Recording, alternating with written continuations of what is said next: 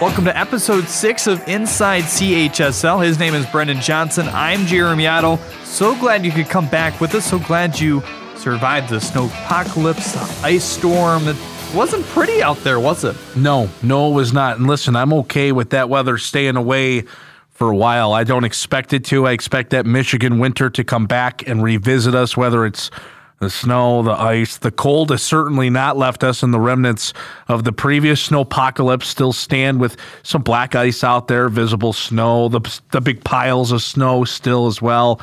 Um, but uh, we survived. We're here, and we're good to go. Three or four years ago, it was Hazel Park High School in the state football semifinals. If you've ever been to Hazel Park in the stands, it's like a sled going down, and it, it really is like a sled in the snow. And talk about that to our great fans. So, what Jeremy's referring to is several years back. Waterford or Lady of the Lakes is playing in the Division Eight state semifinal again at Hazel Park High School. And the way to get into their bleachers is it's not steps going up; it's just a ramp. So it was a cold, snowy, icy day, and those ramps are metal, right? So it's just straight like ice. And everybody got up. And then as the game's going on and it's continuing to snow, and that snow is just freezing because it's like four degrees outside, everybody's like, well, how are we getting down? How's this going to happen? Slide down. So Jeremy and I are covering the game for the Catholic High School football or Catholic High School League football game of the week. Um, that's on FM radio 1015 The Patriot. Nonetheless, the way that the game was set up is I was calling the game with Jeremy and then had to go back to the studio, leaving early fourth quarter and the third quarter ish uh, to get back to the studio to do our post game coverage. So, anyway, so Jeremy is, we were both up top in the camera well above the main level of the press box. Jeremy standing there calling the game, me standing behind him looking over his shoulder, just trying to see what's happening. Snow blowing in our face. Yeah. Freezing cold. Yes. And, anyways, walking down, having to maneuver my way through these icy bleachers. And I just am watching people slide down the ramp to when if they were exiting the bleachers throughout, you know, halftime and the third quarter. I'm like, how am I going to do this? This is nuts. And I watched several people slip and fall. And the whole time, I'm just freaking myself out like this is not going to be good. I end up sliding down, getting out of there alive. But uh, the chances of getting out of there alive looked slim for a few minutes on that icy, snowy, cold high school football state semifinal day. Well, no wonder why your focus was so bad in that game. All right, that's enough.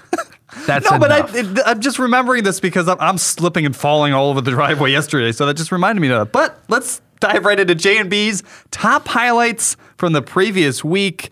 We got some boys basketball to kick it off. Well, there was an interesting article that was put up by Scott Burnstein, um, and he talks about the top dozen freshmen high school basketball players he's had a chance to go watch. These freshmen, of course, all playing on the varsity level, and there were four of the top 12 he's seen were listed from Catholic League schools. They included Curtis Williams, the number one ranked freshman. He's from Brother Rice. Sonny Wilson coming in at number three, point guard at U of D. Xavier Thomas coming in at number five, also from Brother Rice. And Brother Rice again has the fourth mention, number eight, Henry Garrity. Now, these kids are all very, very talented. I have seen the Brother Rice freshmen play, both Curtis, uh, are all three, I should say, Curtis, Xavier, and Henry, and they're very talented players. You know, Curtis and Henry both, or excuse me, Curtis and Xavier both starting, Henry being one that they brought in off the bench in the game that I saw him, but very talented players, good size, shoot the ball well, can create shots in the post. That's going to be a scary, scary group going forward for Coach Palmer and Brother Rice. Yeah, no doubt about it. Just the sheer size. I mean, when you have guys that are kind of raw, which I'm not saying they're completely raw, but you know, a freshman's raw. It's just what it is. I mean, coming from um, you know grade school or just AAU onto the high school scene, right into the Catholic High School League Central Division, which is as competitive as it's been in a long time. Right. When you look at it, I mean, these guys. Uh, it's scary to think about come junior and senior, let alone come sophomore year next year when they're starting to gel and they've really figured out, hey, this is what high school basketball is about. And I mean, you, you look at Curtis Williams, he's leading the team in scoring. That's even with a couple, you know, seniors and juniors who are really good on that squad. So, you know, th- those three, along with Sonny Wilson over at UD Jesuit, the other one that uh, Scott Burnstein listed, I mean, he's leading the team in scoring 17 points, nearly six assists, four rebounds, nearly two steals. And I've heard rumblings, and I mean, it- it's too early to tell, and, you know, but people are saying, oh, maybe he's the next Cassius Winston. Will he be as good as Cassius Winston? Who knows? But you know that type of player Right. as they're seeing you know Right. as, as Cassius came up into the ranks as well as a, a young freshman nearly leading the team in scoring being one of the better players on the team so that's you know a stories to follow both at UD and at Rice for sure No doubt about that. And I wanted to make mention of one other freshman, uh, and I'll get into maybe more reasoning why. But there's a freshman, Tristan Nichols from De La Salle, six three forward. And, and, and I, I'm going to just tease that for now, and I'll kind of dive back into it later with one of our top highlights, you know, to come uh, here in this opening segment. But the three Rice freshmen and then Sonny Wilson, of course, Sonny, older brother C.J. Wilson, very good basketball player at Orchard Lake St. Mary's, and Sonny Wilson can just kind of score at will, you know. And if you're drawing comparisons to being potentially the next Cassius Winston like player, that's just unreal. So a lot of talented freshmen in the Catholic League this year, no doubt about that. Well, on to number two. We're going to the hockey scene now. Staying with UD Jesuit, they have a huge win over Brighton. So the both of those teams, UD Jesuit ranked number four in Division Three, according to the coaches poll on January 13th, I believe, and then Brighton also or number four, I should say. I think I said three. That's number four in D three, and then Brighton is number four in D one uh, in hockey, and that was a five-one win for UD Jesuit. And, and keep in mind, this was a UD team that's had some trouble scoring. I mean, which uh, when you're playing in the MIHL, that, that can bury you at times. I mean, they, they've righted the ship a little bit and got some victories. They're about a 500 record right now, but they're really trying to, you know, dive back into it. And a win versus a team you struggle with in history. I mean, they beat them last year at Hazel Park. This was at Brighton, but a, a win you know, where, where you have in the back of your mind, oh, these guys beat us in the state playoffs, you know, a couple years in a row. They're they've won a couple state championships in the last three years.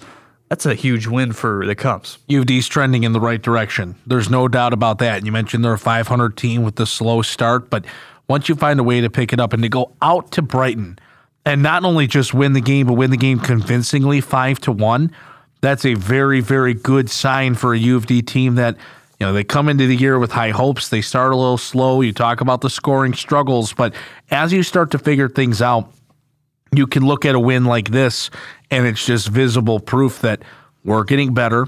We're going to be a competitive team. And by the time that state tournament comes around, we are going to be able to make some noise in Division Three and maybe even make a run all the way to the state final. Yeah, Jake Gumbel, Max Marquette scoring a couple goals. They outshot Brighton 35 to 22, and they were up 4 nothing until Brighton scored just 23 seconds into the third period. But overall, a big victory for them. Yeah, no doubt about that. As we continue continue to move through the top highlights, we're going to go back to boys basketball, but we're going to look at the intersectional division. Riverview Gabriel Richard defeating Cardinal Mooney. Both of these teams moved into the intersectional one this season, and they're both doing very well. Riverview Gabriel Richard, especially nine and one overall in the season. 4 0 in league play. They just beat Bishop Foley 83 56 on Tuesday, January 21st. Cardinal Mooney having a solid season as well. They're 5 and 4, 2 and 2 in the league. Um, and they just edged out Green Hills 50 to 49 uh, on Tuesday, the 21st, as well. So a good matchup between Richard and Cardinal Mooney, teams that have seen each other before, but now both playing you know, in the intersectional one. Richard getting the edge, but both of them having success while playing a higher level of competition. And you talked to both of those coaches. I was able to talk to Mike Mike McAndrews before the season, and I got a chance to catch up with Chris Dyack yesterday. But they, you know, both kind of relishing the opportunity not only to move up in competitive competitiveness in the Catholic League and show that their program can do that, but I mean, in terms of preparing yourself for the state playoffs, higher level competition is always good, and you know you see it for some of the teams. I, think you look at football as, an example. You, look at some schools who've either moved up and down, and then the teams that have taken that jump, I think, have you know taken that leap in competitiveness. Even if they do fall in at five and four, if they get six wins when they could have maybe had you know eight nine wins, uh, if they were in a lower division, that ultimately helps you. And interested to see what that does for both of those programs. 100%. Anytime you go up and you prepare yourself against greater competition, it's going to make you a better team, even if you don't have as much success in the win loss column. So, for both of these schools, they've proven that they can do it. They've had success within the intersectional two year in and year out. Both have been very good in recent years. And it was time. It was time for them to move up because that's the goal for your program. And I know both coaches have that desire of this is about it, it's something you have to do when you're coaching at the schools, especially the smaller schools like the intersectional. You have to do things that separate your program from other schools. And for a school like Cardinal Mooney to show, hey, we're moving up to the intersectional one. You know, we're playing now the top talent of intersectional schools. Are you looking at going to Bishop Foley or somewhere else because they play in a higher division? Well, here we are. We're right there to stay with them now. So that is the step, the direction you want to take. And uh, it's good to see for both of those schools having success. That's a Gabe Richard Riverview team that's kind of been banged up at times this year. They haven't really had their full lineup out there much in practice. So it, when once they get fully healthy and rolling towards the state playoffs, uh, look out uh, for Chris Dyak's team and company. On to number four. The question from this one is Will Bishop Foley be challenged in that uh, intersectional one of girls' hoops? They're 5 0 after a win against Everest recently. Yeah, they uh, defeat Everest 50 to 26. The nice thing about Bishop Foley is they've got a good balance. They've got some size, they've got some guards, they've got some seniors, they've got some freshmen, all that contribute. And, and, they just have a really good mix to that team. And typically, it's the same girls that are leading the statistical categories, but they can have a you know three or four or five girls be the leading scorer on any given night. You know, so it, it, they have a nice balance of all right. We'll stop one. We got to worry about her. You stop her. You got to stop her.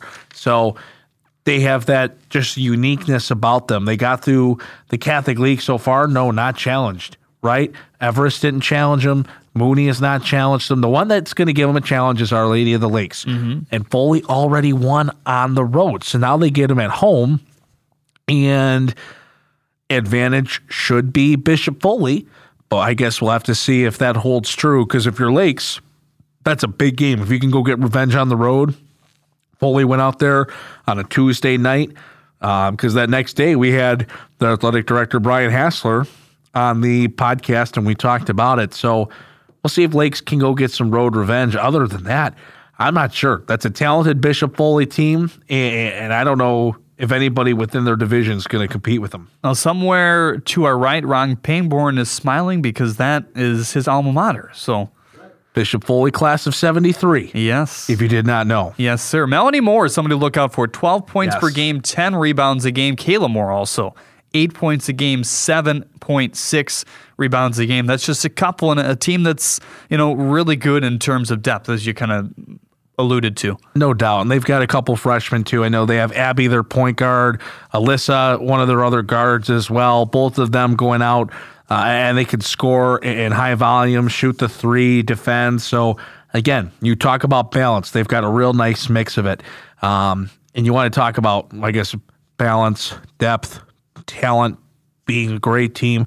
We can talk about Orchard Lake St. Mary's basketball as well, and they're led by their senior Lorne Bowman, committed to Wisconsin, and, and his performance for U of Jesuit was unreal. It was a 10 point victory for the Eaglets. I think it was 36 points, 11 assists, 11 rebounds, 11 four rebounds, steals, four assists. Yeah. Gotcha.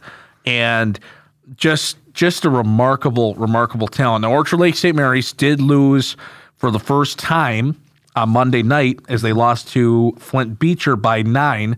They bounced back with a home win against De La Salle on Tuesday, but this is how I wanted to tie everything in together. I mentioned in the first highlight about Tristan Nichols, the freshman from De La Salle, and you, you talk Lorne Bowman, 36 points versus U of D Jesuit. He's, you know, Bowman the showman. They run through him. Tristan Nichols went out yesterday and really contained Lorne Bowman to. He still got his. Lorne, I mean, when you're a Division One guard, you're going to go get your points. You're going to get yours. And Lorne put up 16 points last night, but I don't think all of them were while Tristan was guarding him. And that's now the second best player on a team that Tristan has gone out. The other being Cooper Craigs from Catholic Central, and completely shut him down. just took their role and eliminated their role from being the premier player on the team. Now, St. Mary's, I got to give them a lot of credit. They've come back on a Tuesday night after losing to Beecher, a very intense, emotional game, a late game, a game I don't believe that tipped until after 8:30. Mm-hmm. They come back, first day back to school for those kids. A lot of excuses to be tired and gassed and, and out of rhythm and to lose that game. And and De La Salle played a very good game, gave him a very good fight, but I mean St. Mary's didn't miss a beat. They came out, they were pushing the floor, then they were slowing it down, and it was a great game back and forth where St. Mary's was able to edge it out. And really, it was probably a, a four point game either way. LaSalle led for a little bit, St. Mary's led for a little bit. It was tied at halftime, so it was really like a four point game most of the way through. St. Mary's pulled away late to win by nine, but man, they're just so talented. Rosier, Cream Rosier, Jason Drake, Julian Roper, Lorne Bowman, Peter Nwoke, uh, and then they've got a couple guys off the bench as well that come in and give them some real valuable minutes. They don't go much deeper than seven players, but uh, those seven are very, very good. And something to kind of look out for and things to watch as well. Double A play is starting next week. That's something we'll, we'll kind of talk about. Maybe talk a little bit more girls basketball and some other championships and some more hockey in our things to watch. But now would be a good time to click the pause button and subscribe. We're getting, you know, continual amount of subscribers and, you know, our larger and larger audience each week. So we appreciate everybody starting to find us and, and tune in and certainly help us spread the news we need your help on social media. Share it, uh, you know, on your team pages, on your personal pages, on your school pages, because that's how this thing is going to grow. You can subscribe on Google Play, Spotify, and iTunes. Search Inside CHSL on Google. You can also follow us on Twitter. That's the most important piece right now as well. At inside underscore CHSL. Again, that's at inside underscore CHSL. No doubt about that. We'll take all the support we can get. Well, our interview with the superintendent of Catholic schools, Kevin Kijewski, is coming up shortly. But first, we have some history for you. It's since 1926 with Steve Wedrock. Steve? This moment in Catholic League history turns to volleyball, and the 2009 Miss Volleyball Award winner, Birmingham Marian's Alexandra Coughlin. During Coughlin's senior season, she and fellow Miss Basketball finalists Rachel Charles and Erin Cooney led the Mustangs to the Catholic League playoffs. They earned a first round bye and squared off against Livonia Ladywood in the second round, where they defeated the Blazers 25 16, 25 12, 25 14 to set up a championship matchup with Pontiac Notre Dame Prep. Marian defeated Notre Dame Prep 25 21, 25 19, 25 13 to win its second consecutive AB Catholic League title. The victory gave the Mustangs a 62 2 record going into the state playoffs. In the state semifinals, Marian defeated Farmington Hills Mercy 25 13, 25 22, 25 23 at Kellogg Arena in Battle Creek to advance to the state championship game. In that contest, Coughlin recorded 25 kills and one block to lead the Marian attack. Erin Cooney added 10 kills and one block, and Rachel Charles recorded two aces and 12 digs. Marian defeated Portage Central 26 24, 20 25, 25 22, 25 20 to capture the 2009 Class A Volleyball State Championship. In the four games, Coughlin recorded 29 kills. Cooney added 9 kills, 1 ace, and 1 block, and Rachel Charles chipped in with 1 ace and 18 digs. In 2009, Alexandra Coughlin became the first Catholic League player to be named Miss Volleyball Michigan. Her teammate Rachel Charles finished second in the voting. Coughlin was also named to the All Catholic, All County, All Region, and All State teams, honors which she received during each of her four years at Marian. When she graduated, she held the state record for most kills in a season with 791 and most career kills with 2,095. After graduation, Coughlin went on to play volleyball at the University of Akron, where she earned academic All MAC honorable mention during her sophomore and junior seasons. And that is your moment in Catholic League history since 1926. Well, now we're joined by our special guest here on the podcast today. His name is Kevin Kijewski. He's the superintendent of Catholic schools, and Kevin, thanks so much for taking some time to join us today here on Inside CHSL. My pleasure. Thank you so much for having me. Well, I want to talk about a variety of topics, and um, I think they all kind of transition into one another. But the one I want to start with is I saw your piece that was in the Detroit News regarding the Blaine Amendments and the 37 uh, state constitutions that necessarily have these in place. And for those that are unfamiliar, could you talk to us just a little bit about what these amendments are and, and the effects that they have on our Catholic schools and, you know, if they were not in place, maybe how they could benefit our schools? Sure, absolutely. So, Blaine amendments are found, as you noted, in 37 state constitutions. What these amendments prohibit is of government or public money or really services from assisting either Catholic schools, Jewish day schools, or really any type of independent private school. They actually started way back in the 1800s uh, because of James Blaine, who was actually very no, very well noted uh, for being against Catholicism. He wanted to try to stop the Catholic school system in the United States from getting off the ground and growing. Now, granted, when you take a look at Blaine amendments, uh, this is something that is terribly unfortunate that we've had these for a long time. And here in Michigan, they're really not terribly that old. It was the 1970s, really, that they made their appearance here. Uh, but the Supreme Court today, they're actually going to be hearing uh, a case, uh, Espinoza v. Montana Department of Revenue, to try to fix all of that, hopefully, and deem these Blaine amendments unconstitutional. Well, that would be great. So, talk about you know these Blaine amendments. They prohibit essentially tax dollars that people pay uh, to that go to support their local public schools. In mm-hmm. theory, if this was non-existent, those tax dollars could then be designated to the independent private school of their choice or the public schools that they normally support. Is that correct? Yeah, so if the Blaine amendments were not in existence here in Michigan, so let's just use Michigan as an example, this would allow the state legislature, along with the governor, to say, okay, let's put together a program that can actually assist these private schools, which includes Catholic schools. That could be, uh, frankly, a, a voucher type of program, or it could be a tax credit type of program. And the tax credits, to be honest, is really the way to go. So we can say to businesses and to individuals, you owe the state of Michigan X number of dollars uh, for your income tax. Well, you can actually take a small portion of what you would have paid to the state of Michigan in income tax and actually give that to a separate organization that can actually help uh, uh, make Catholic schools and actually other private schools more affordable. And this is the most popular one that's really around.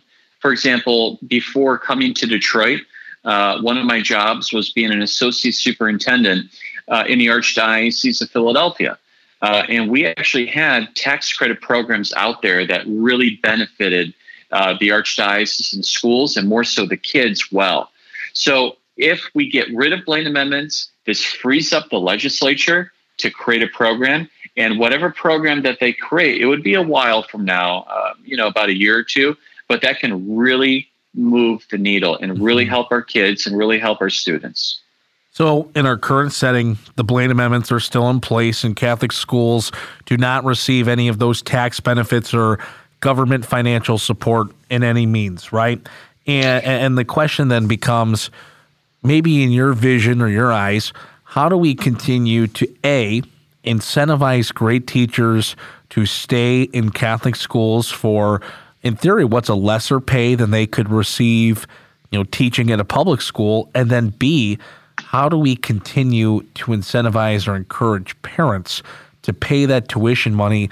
Because there's a lot of parents that even if they went to Catholic high schools or Catholic grade schools themselves that are just saying, well, it's not necessarily in our budget and our financial plans to pay for Catholic education when we, well, we pay a lot of taxes to support the public school right here in our district. How do we continue to get these teachers to stay and these students to go to these schools? You know, that's a very interesting challenge. And luckily, that's something that we're currently addressing right now. Not to switch the topic, uh, but for your readers, or more so your listeners, they could take a look at Unleashing Our Catholic Schools, our new strategic vision, because we talk about those things. So, for example, if we take a look at our teachers, we note within our vision that they are really the individuals that are catechizing our kids, not just teaching them, but catechizing. And we see their role within the Catholic school, not necessarily as just them having a job, but them having a calling, a vocation, if you will. So we need to support them not only when it comes to really recognizing and appreciating what they're able to bring to the table through professional development, but we need to actually pay them more over time. We have to be competitive because as many as our Catholic educators, they love our Catholic schools, they have to make sure that they're going to be able to provide for their families.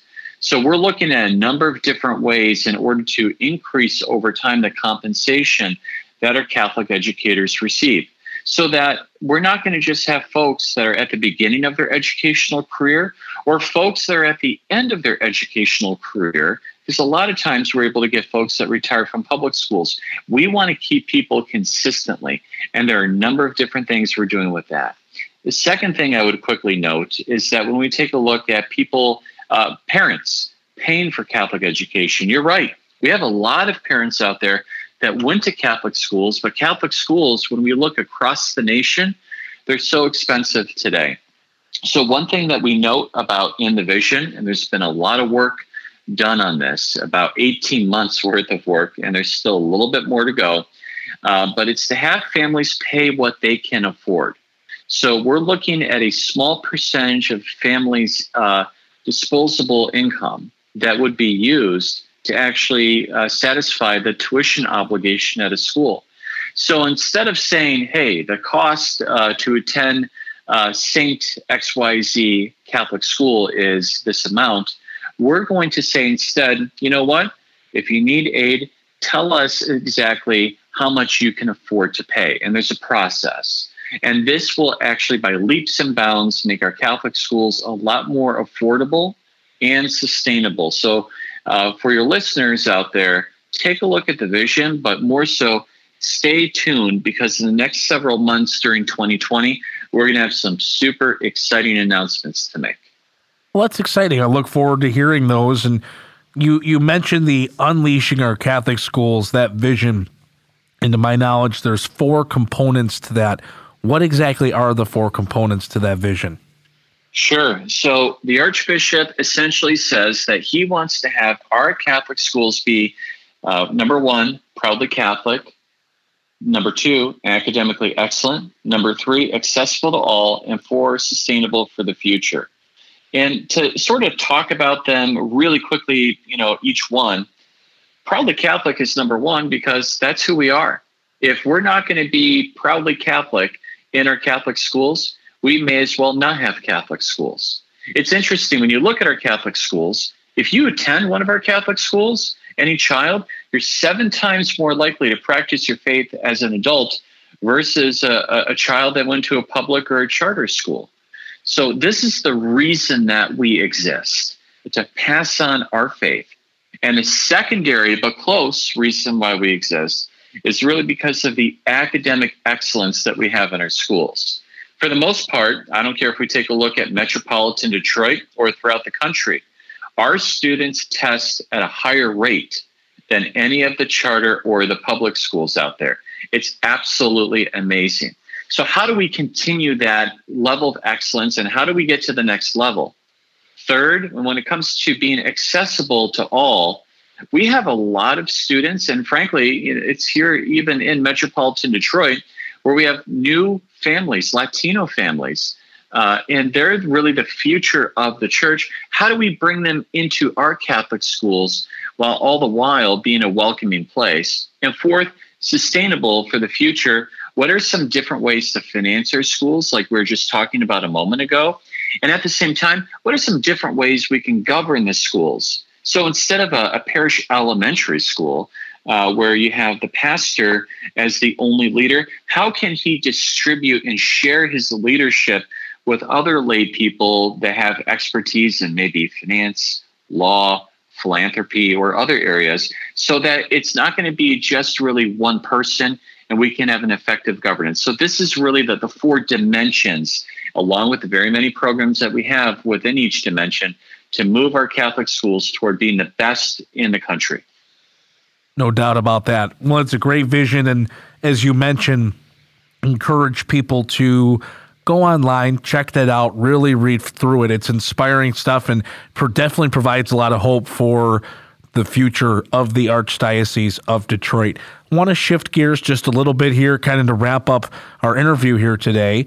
Catholic Schools Week is upon us. And, yeah. you know, as we kind of stay on that topic of Catholic schools, um, what are some of the things that our students can look forward to during this week and, and just the overall significance of Catholic Schools Week? Absolutely. So, Catholic Schools Week is something that we celebrate across the nation uh, to really take a look at what our Catholic schools have done for society and what they continue to do to benefit uh, our local communities. So, for example, and this is contained in the vision, but just two quick snapshots. It's interesting. Our Catholic schools, we save the American taxpayer roughly about $24 billion every year. We also have great academics. We do all of these things super well, but not very many people know about it. So that's one of the big reasons for Catholic Schools Week every year. Not to be uh, ostentatious, but to be proud about our true uh, identity and our heritage and what we bring to the table. Um, Catholic Schools Week here locally in Detroit, this gives an opportunity for each one of our roughly uh, 87 Catholic schools in the Archdiocese to showcase what they do well to engage with the community, to speak with the parents, and to really showcase their students. The, the big event that we do every year is actually at the cathedral where Archbishop Allen Vigneron is able to celebrate Mass uh, with all of our Catholic schools. Uh, not every Catholic school, because we have roughly almost 27,000 students, not every Catholic school student comes, but we have a, a representative group from every school that comes in. But the cool thing this year is not only will the Archbishop celebrate Mass uh, with representatives from every single Catholic school at the cathedral, but at the same time, at every local Catholic school, uh, if the priest personnel is available, like an, an associate or parochial vicar, they're going to be encouraged to celebrate Mass at the same time with the kids that remain at the school.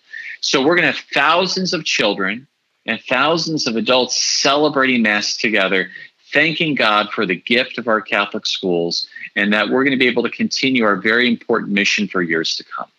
That's pretty remarkable. That's that's actually that's pretty remarkable to know that you say roughly twenty seven thousand students will be attending mass at about the same time. So pretty cool stuff. Yeah, yeah. We have a lot of souls that are going to be praying. And then we're going to be taking a look at roughly the 3,000 employees in our schools being part of this mass uh, or series of masses.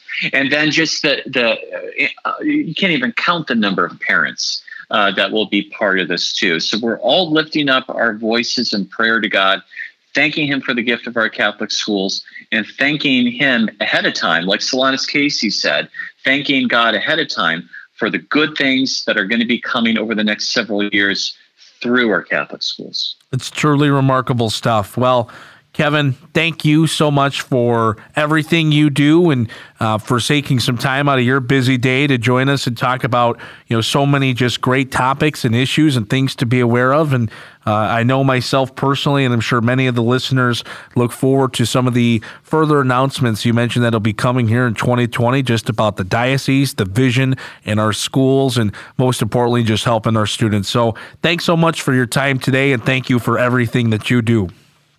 My pleasure. Thank you so much for the time and for your listeners. DetroitCatholicSchools.org. You can always go there to see the vision and also see what else that we're up to. So thank you so much for the opportunity. Well, that's Kevin Kijewski, the superintendent of Catholic schools here on Inside CHSL. You know, I, I think we kind of talked about it last week, Brendan, but you- you think about Catholic Schools Week and you kind of think back to your grade school days and you know, how fun that was and everything around it. But it, it's cool to, you know, hear hear you guys talk about you know all the Catholic students at one time being at mass and all the parents coming as well and. Um, it, it certainly does bring him back a, a few memories. Isn't it funny how your perspective changes though as you get older? Because when when you're a student, especially in the grade schools, you know, and you and I both grew up going to Catholic grade school and high, high school. Yeah. Um, actually, both of us going to Catholic school the entire way I through. know, I right? believe, right? Yeah. Because we both went to Catholic colleges as well. we get So an award for that or something. we are hashtag Catholic educated. Okay. But uh, no, you talk about Catholic Schools Week, and as a student, that's an opportunity to maybe wear jeans to school, or you have a, a pajama day, or a crazy hair day, or you know, just some things where it's like you have fun and you're just kind of embracing being in that environment. Um, and it's something you look forward to. And now, as you're removed from it as a student, and for me as an employee in a school, Catholic school, um, but you look back and you hear about the things like everybody being at mass, you know, 30,000 people, whether down at that cathedral or in their school community, will be all 30,000. Well, I don't know. Of course, there's going to be some kids that are out. There may be a couple schools that don't have, you know, their parishioner or whoever available to say mass, but let's say by the time you add in the parents and stuff, you're talking 20,000 or more people across Catholic schools, you know, joined in spirit together saying mass. That's an incredible thing. Truly remarkable. So, you know, it's important that we take time to, you know, value these the students in our school, celebrate, you know, the fact that, you know, Catholic schools are alive and well and continue, you know, the great mission and the great work that they have for years. So uh, it's due and it's a great awareness. It's a great reminder to those on the outside that, yeah, there really is a value to Catholic schools and it should be acknowledged and it should, that awareness should be spread, no doubt.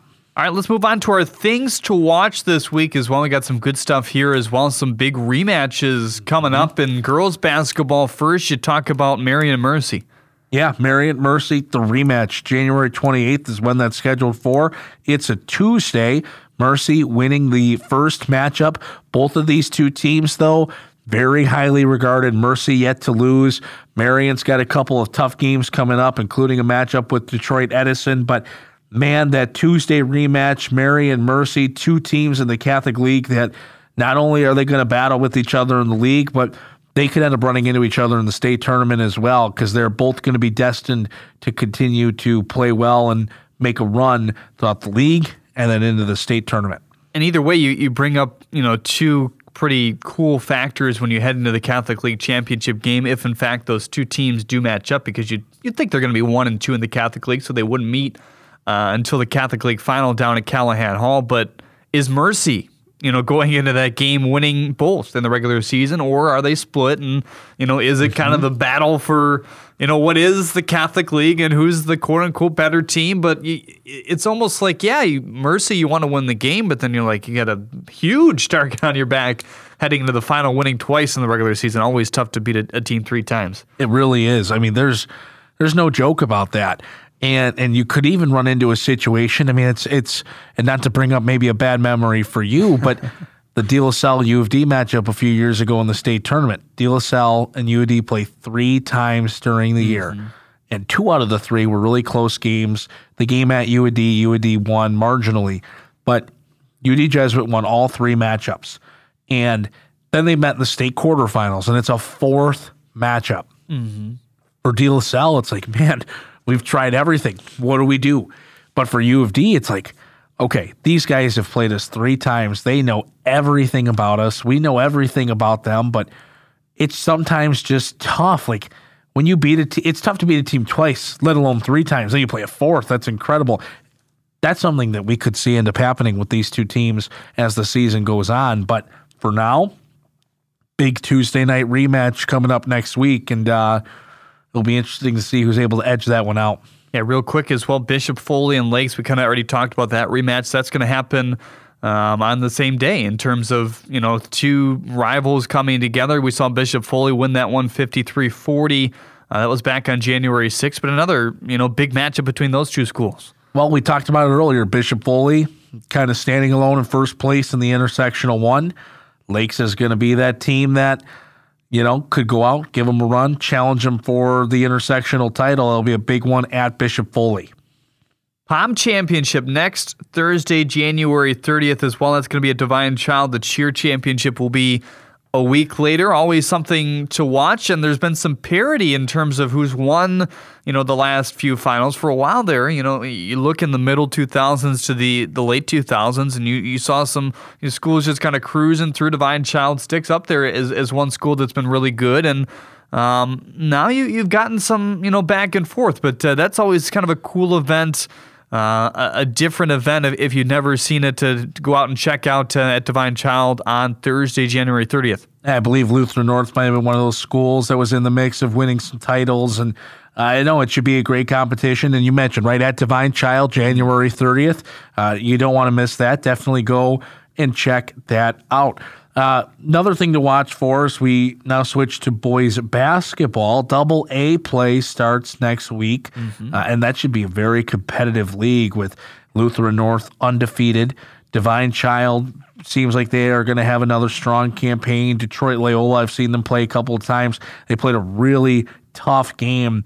First, Hamtramck went and saw them play as they were at Bishop Foley and Foley's Martin Luther King Holiday Classic that they put on. Um, so that's a very talented double A division and one that, uh, yeah, I would say Loyola is still my favorite to come out of there, but it'll be tough. There, there's some good schools.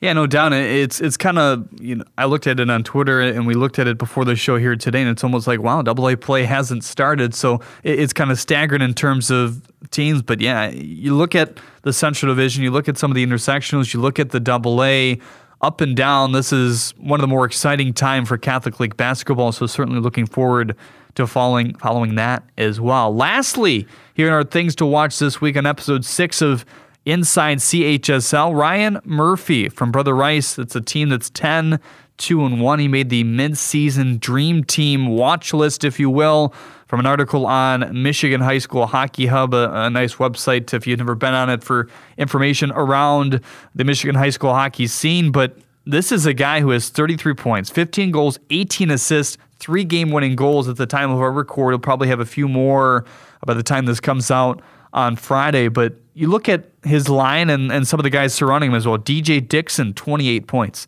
Nick Baroni, 24 points this is a Brother Rice team that's ultra, ultra dangerous. Well, and you talk about they played in the Catholic League Championship. They had lost twice now to Catholic Central, but those are their only two losses on the season. Other than that, this is a team that's been rolling, that's been playing well. You talk about trending up. We mentioned it with U of D hockey earlier as well.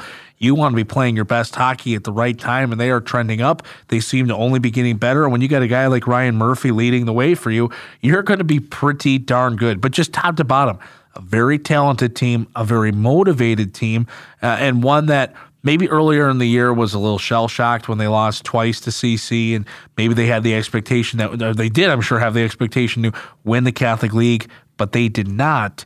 Um, look for this Brother Rice team to not only stick around, but continue to get better with all the talent that they have and the way they seem to just be piecing everything together. And another name to look out for in that uh, dream team list. He made it last year, but he went away to play USHL hockey for a while. If you're not familiar with the hockey scene, that's junior hockey. It's what USA Hockey plays in in Plymouth. Both of those two teams.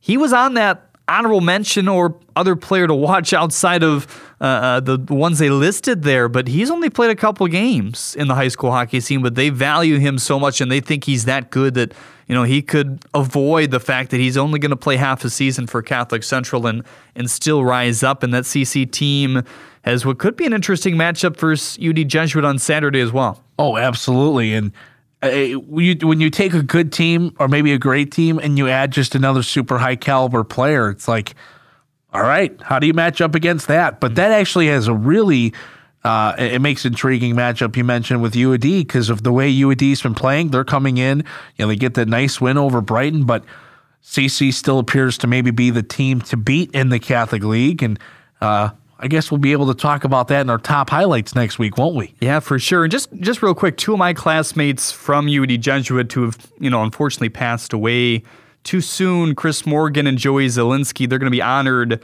at that game at Hazel Park on, on Saturday. So, two really good guys, two really good hockey players and people uh, in that program. So, certainly prayers for their families and you know what they're kind of dealing with, you know, around the holidays as, as we kind of end that, uh, and, and just everybody in those communities, which, you know, there's too many stories, especially in the Catholic League. It seems like in the last five or six years of, of people passing away that you know are way, way, way too young. So prayers to their family and everybody you know, involved in those kind of situations in the in the last few years. No doubt about that. We're thinking about them, and it's a great thing that UAD is, you know, going to continue to honor them and, and continue to recognize, you know, their just their legacy and, and make sure that they are not forgotten within that community. And that's again, it's one of those things that just makes our schools so special, you know, within the Catholic League of honoring that, remembering them, uh, and continuing it forward. Because I know it's hit the U of D community. I know it's hit several communities in the Catholic League, and uh, it's a sad, sad thing. There's no doubt about that. But you know, all we can do is is continue to pray for those families and be there for them, and you know, schools to continue to embrace them and welcome those families. That's what it's all about. You talk about the family, the community, uh, the brotherhood, if you will, for some of the Central Division schools for life. That's truly what it's about. Absolutely. We look forward to share more of those stories with you and Inside CHSL as this thing continues. And Brendan is putting his hand the stop sign at me. What is he what, what is he saying here? One more thing. Good luck to all of our volleyball players. Yeah. Catholic Schools Week this week. Yeah, little SJA Chargers. Up. Ooh. Ooh. so good luck to everybody taking on the uh, usually the faculty and staff. Good luck to all of our eighth graders out there. So uh, always an exciting part. It was always an exciting part of Catholic Schools Week.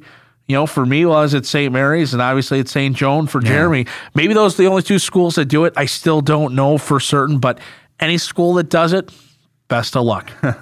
well, subscribe. Google Play, Spotify, iTunes. Search us on Google. You can find us by searching Inside CHSL. You can follow us on Twitter at inside underscore CHSL as well. Thanks to Mike Evoy, Vic Michaels, Ron Pangborn, Alex Westfall, Steve Wedrush, every Wedrock. I can't speak today at the end of the podcast, but everybody involved with our, our great venture that we're involved with here in the Catholic High School League. We thank you and we will see you next week.